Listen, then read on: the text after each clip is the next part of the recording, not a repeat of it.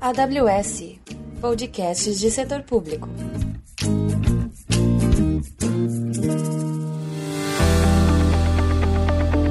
Bem-vindos à trilha de setor público da AWS Brasil.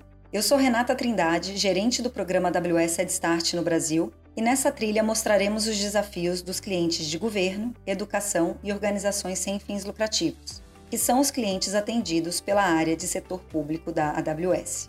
Hoje vamos falar em mais detalhes sobre como o programa AWS Head Start apoia edtechs no Brasil e conversar com um convidado especial para entender melhor esse momento de transformação digital pelo qual a educação está passando. Está aqui comigo hoje o Thiago Scheuer, CEO da Future Education, escola digital focada em capacidade e habilidades relacionadas ao futuro da aprendizagem. A Future Education é também um colaborador do AWS EdStart no Brasil. No nosso podcast de número 28, eu apresentei para vocês os programas que a AWS oferece para o setor público, dentre eles o AWS EdStart. O EdStart é o programa acelerador de startups de tecnologia educacional da AWS, e foi criado para que as edtechs aproveitem de forma rápida os benefícios que foram desenhados especialmente para o programa. Benefícios como, por exemplo, apoio financeiro por meio do crédito promocional da AWS. As edtechs também têm acesso a treinamento, suporte técnico, eventos de pitch, jantares com fundadores, processos de mentoria, além do acesso a uma comunidade global de especialistas em tecnologia educacional e muito mais. O AWS EdStart tem como objetivo apoiar os empreendedores de EdTech a criar soluções seguras, escaláveis e econômicas usando a nuvem AWS. Muitas vezes me perguntam, Renata, quais as startups que podem aplicar para o programa? Então, pensando assim, todas as edtechs que estiverem hoje focadas, né, trazendo uma solução para a educação formal, aquelas que focam no ensino infantil até o ensino superior, todas elas têm, de alguma maneira, uma sinergia com o programa. Além disso, a gente também oferece duas categorias. Uma categoria para startups mais em early stage, com até dois anos de fundação, o Innovators, e para startups que hoje já estão mais maduras, já estão atendendo clientes, né, com até cinco anos de fundação, que é a categoria Members. Então, se vocês hoje estão nessa fase, têm uma solução focada na educação formal, vocês têm grandes chances de se aplicar para o programa também. Para se aplicar, basicamente, acessar o nosso site, aí vocês podem procurar por AWS Start usando o browser da sua preferência, e lá vocês vão encontrar o nosso formulário para fazer a aplicação, tá bom? Agora que já falamos sobre como a AWS apoia as edtechs, vamos entender um pouco mais sobre esse momento de transformação que a educação está passando, tanto no Brasil como em todo o mundo, e por que essas startups são tão importantes para o futuro da educação. Quero começar chamando então o nosso convidado de hoje. Tiago, Seja muito bem-vindo, é um prazer ter você aqui com a gente. Obrigado, Renata. Obrigado, AWS, pelo convite. Comece explicando então um pouco para a gente mais sobre o que é a Future Education e como que vocês hoje interagem com essas startups de educação.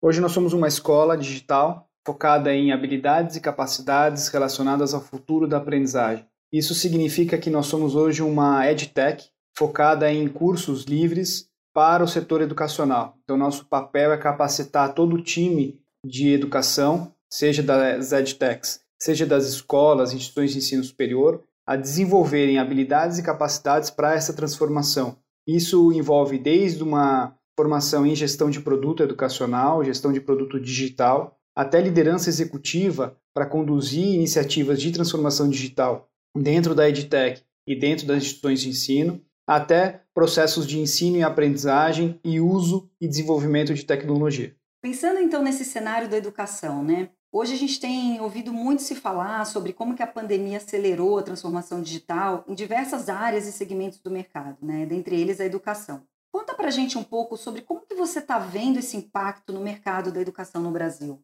De fato, a gente conseguiu acelerar um pouco a perspectiva do que é usar tecnologia para a aprendizagem em razão da pandemia. Mas a gente ainda não alcançou, de fato, a transformação digital da educação. Há 20 anos atrás, mais ou menos, a gente estava no processo de imigração digital nesse setor, onde a gente tinha os laboratórios de informática nas escolas, a gente tinha o uso dessa informática no processo, mas infelizmente a gente ficou atrasado, a gente perdeu o timing dessa migração digital. A gente ficou estagnado numa ideia de que a gente tinha que, da mesma forma que a gente ensinava em sala de aula, o aluno tinha que aprender sobre tecnologia, usar a tecnologia no processo de ensino e aprendizagem da mesma forma que ele fazia isso dentro de sala de aula. E é um equívoco, porque a gente esqueceu de que a tecnologia é um recurso fundamental para a gente conseguir tomar decisões baseadas em dados sobre o processo de aprendizagem e melhorar a qualidade desse ensino e dessa aprendizagem. A gente deixou de lado um pouco essa ciência da aprendizagem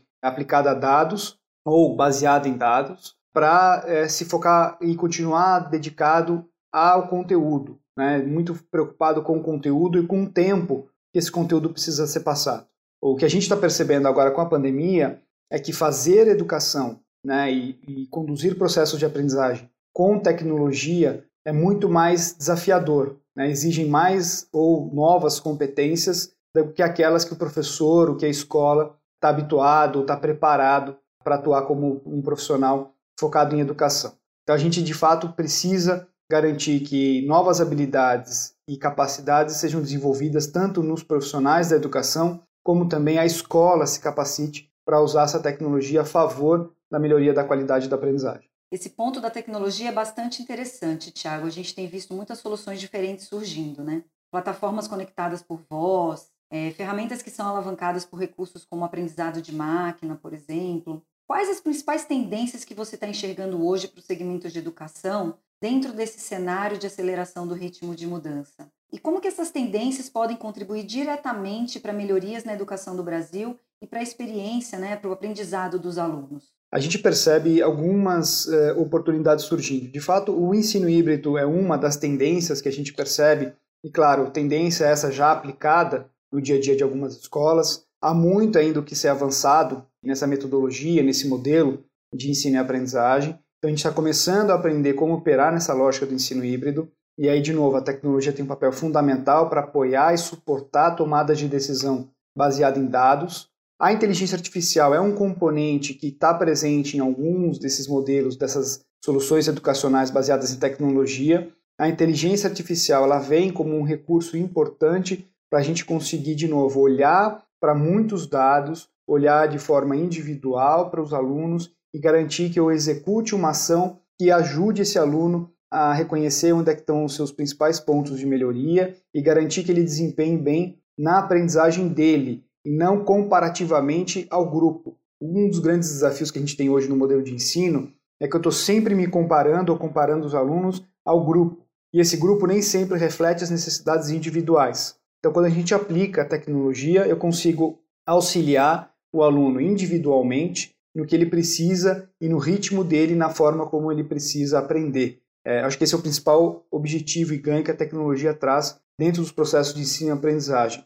E isso é refletido também nos processos de gestão, administração e formação de professores. A mesma lógica aplicada ao aluno, a mesma cultura de centralização né, e da experiência do aluno, de colocar o aluno no centro como protagonista, deve ser utilizado também na lógica do professor, de colocar ele como protagonista do desenho da experiência de aprendizagem e a escola como um facilitador, uma organização também que aprende. Então, quando a gente olha para referências nessa área, a gente vai olhar para o Peter Senge, que fala das escolas que aprendem. É esse conceito de escolas que aprendem, é essa lógica que eu estou querendo compartilhar com vocês aqui, que é eu, não só o aluno tem que usar essa lógica do aprender a aprender, mas a escola também tem que adotar essa mesma cultura do aprender a aprender, porque ela está de, de fato de frente com uma nova realidade, né? Um mundo volátil, um mundo incerto, um mundo onde eu não tenho muita previsibilidade. E eu estou lidando de novo com uma série de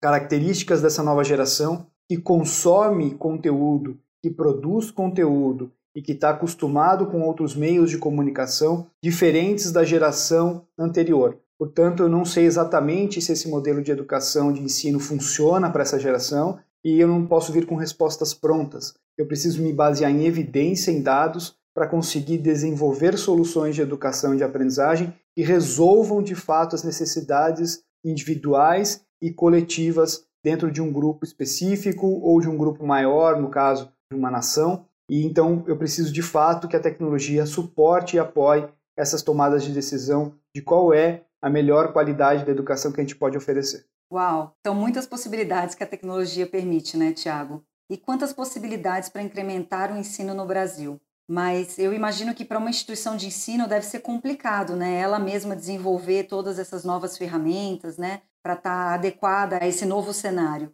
Enquanto que as soluções trazidas pelas edtechs, elas acabam por se apresentar como uma maneira rápida da escola se modernizar. Como que você enxerga o papel e a importância das edtechs nesse contexto, Tiago? Quando a gente olha toda a operação que tem uma escola, toda a necessidade de entrega desse serviço educacional, a gente percebe de fato essa complexidade. Complexidade porque eu lido com muitas pessoas, eu lido desde o professor até o administrativo, atendimento ao aluno, atendimento aos pais, gestão escolar, gestão acadêmica, até a entrega da aprendizagem em sala de aula ou para além da sala de aula. Essa dinâmica, né, esse ecossistema de serviços educacionais ou essas interfaces de relação com aluno, com professor, com pai, com sociedade, elas de fato são complexas porque tratam de pessoas. E as necessidades das pessoas, se tiverem que serem mapeadas de forma individual por outra pessoa, fica muito desafiador, como a gente falou. Né? Então precisa da tecnologia para apoiar esses processos.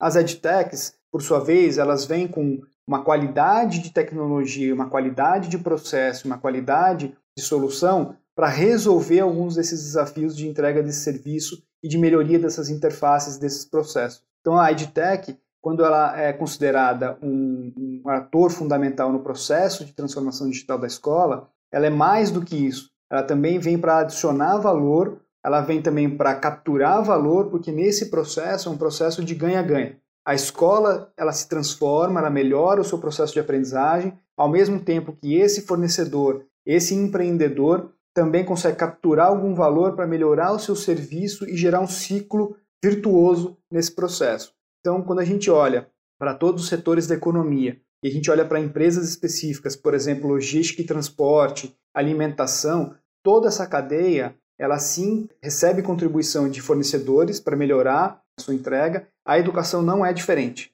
A gente tem vários fornecedores melhorando pontos específicos dessa jornada do aluno, e também do pai. Né? O pai também é um dos receptores desse serviço educacional. O pai precisa receber mais inputs sobre o processo de aprendizagem do filho. E quando a gente olha para a educação pública, a gente tem outras interfaces que são fundamentais para auxiliar tanto os pais como o aluno, como, por exemplo, saúde, alimentação, bem-estar, atendimento social, psicológico. Tudo isso vai fazer no futuro e não muito longe parte desse ecossistema de soluções educacionais dentro da escola. Então eu vou ter sim no futuro, especialmente para o setor público, esse ecossistema de apoio psicológico, social, financeiro, de bem-estar é, não só econômico, né, mas social. Então a gente vai ter não só aprendizagem, soluções de tecnologia para aprendizagem, mas outras soluções que complementam a necessidade de melhorar a qualidade de vida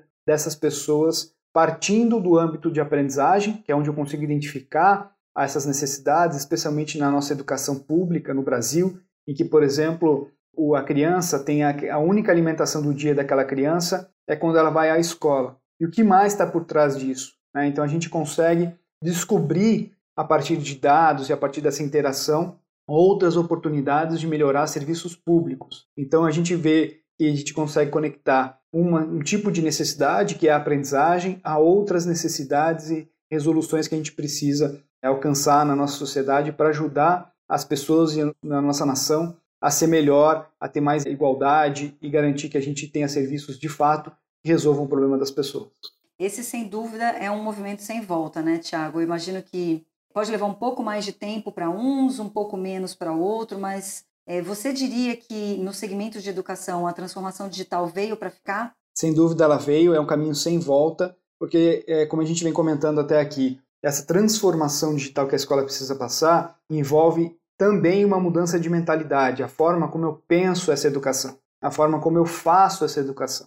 Então, se até aqui eu vinha fazendo uma educação pautada 100% em conteúdo, onde o professor era o que definia a hora, o lugar, o conteúdo, que cabia né, ao aluno até aqui. O que, que o aluno escolhe de fato? Pouca coisa. Pouca coisa o aluno tem condição e autonomia para escolher. O que a gente precisa numa sociedade que está em evolução, em uma sociedade do século XXI, onde o capital intelectual e a rotina cognitiva é o grande sistema que vai ajudar a gente a alavancar a nossa sociedade ou as sociedades no mundo inteiro, eu preciso garantir que essas pessoas tenham autonomia, que elas saibam tomar decisões elas têm um controle sobre o seu processo de aprendizagem, por isso o conteúdo, o ensino não faz mais sentido. Eu não estou mais formando pessoas para a lógica da indústria, onde elas só vão apertar parafuso. Não é isso mais. Essa lógica já foi superada. O que a gente está falando agora é de uma rotina cognitiva. As pessoas conseguirem saber tomarem decisões complexas, para saberem se relacionar e saberem atuar em momentos de extrema incerteza. É disso que eu estou falando. E pessoas que consigam decidir e construir soluções. Hoje, quando o aluno está esperando que o professor diga o que ele tem que fazer, essa é uma lógica empobrecida, é uma lógica reduzida à capacidade toda que o ser humano tem de atuar sobre a sua própria vida, sobre a sua própria capacidade de aprender. Então, o que a tecnologia traz para esse sistema, né, o que a educação está vivendo nesse momento, essa capacidade de desenvolver a autonomia dos alunos para esse processo de aprendizagem. E aí os ganhos econômicos, sociais, no futuro serão enormes. Então, de fato, esse movimento que a educação está vivendo agora, ele é um movimento benéfico. A gente tem que ficar atento aos alertas que o excesso pode trazer, mas com certeza, com um bom capital intelectual desenvolvido, esses excessos serão com certeza bem contornados, administrados ou mitigados para que a gente alcance uma qualidade de sociedade, né, de bem-estar social e de melhoria dessa vida em sociedade a partir da educação. Com certeza, a transformação digital tem um papel fundamental nisso. Nossa, muito legal, Tiago. Muito bom conhecer um pouco mais da sua visão de todo esse cenário de transformação e mudança. É, como eu falei no início do nosso papo, né, a AWS apoia edtechs em todo o mundo através do programa AWS EdStart, que eu lidero aqui no Brasil. Então, se você está nos escutando e tem uma EdTech, se a sua empresa tem o sonho de revolucionar a educação, inscreva-se no nosso programa, o AWS EdStart, e comece agora a sua jornada com a gente também. Tiago, quero também te convidar para participar de outros podcasts comigo, para explorarmos mais sobre esse tema super interessante que são as EdTechs e os impactos positivos que elas trazem para a educação. Você topa? Top, com certeza, Renata. Obrigado pelo convite de novo. Pode contar comigo. Então, quero mais uma vez te agradecer, agradecer sua presença hoje aqui com a gente, agradecer a todos vocês que estão nos escutando e lembrar que o nosso próximo episódio será sobre Sociedade 5.0, com Alex Coqueiro, diretor do time de arquitetos de solução do setor público para a AWS. Esperamos por todos vocês.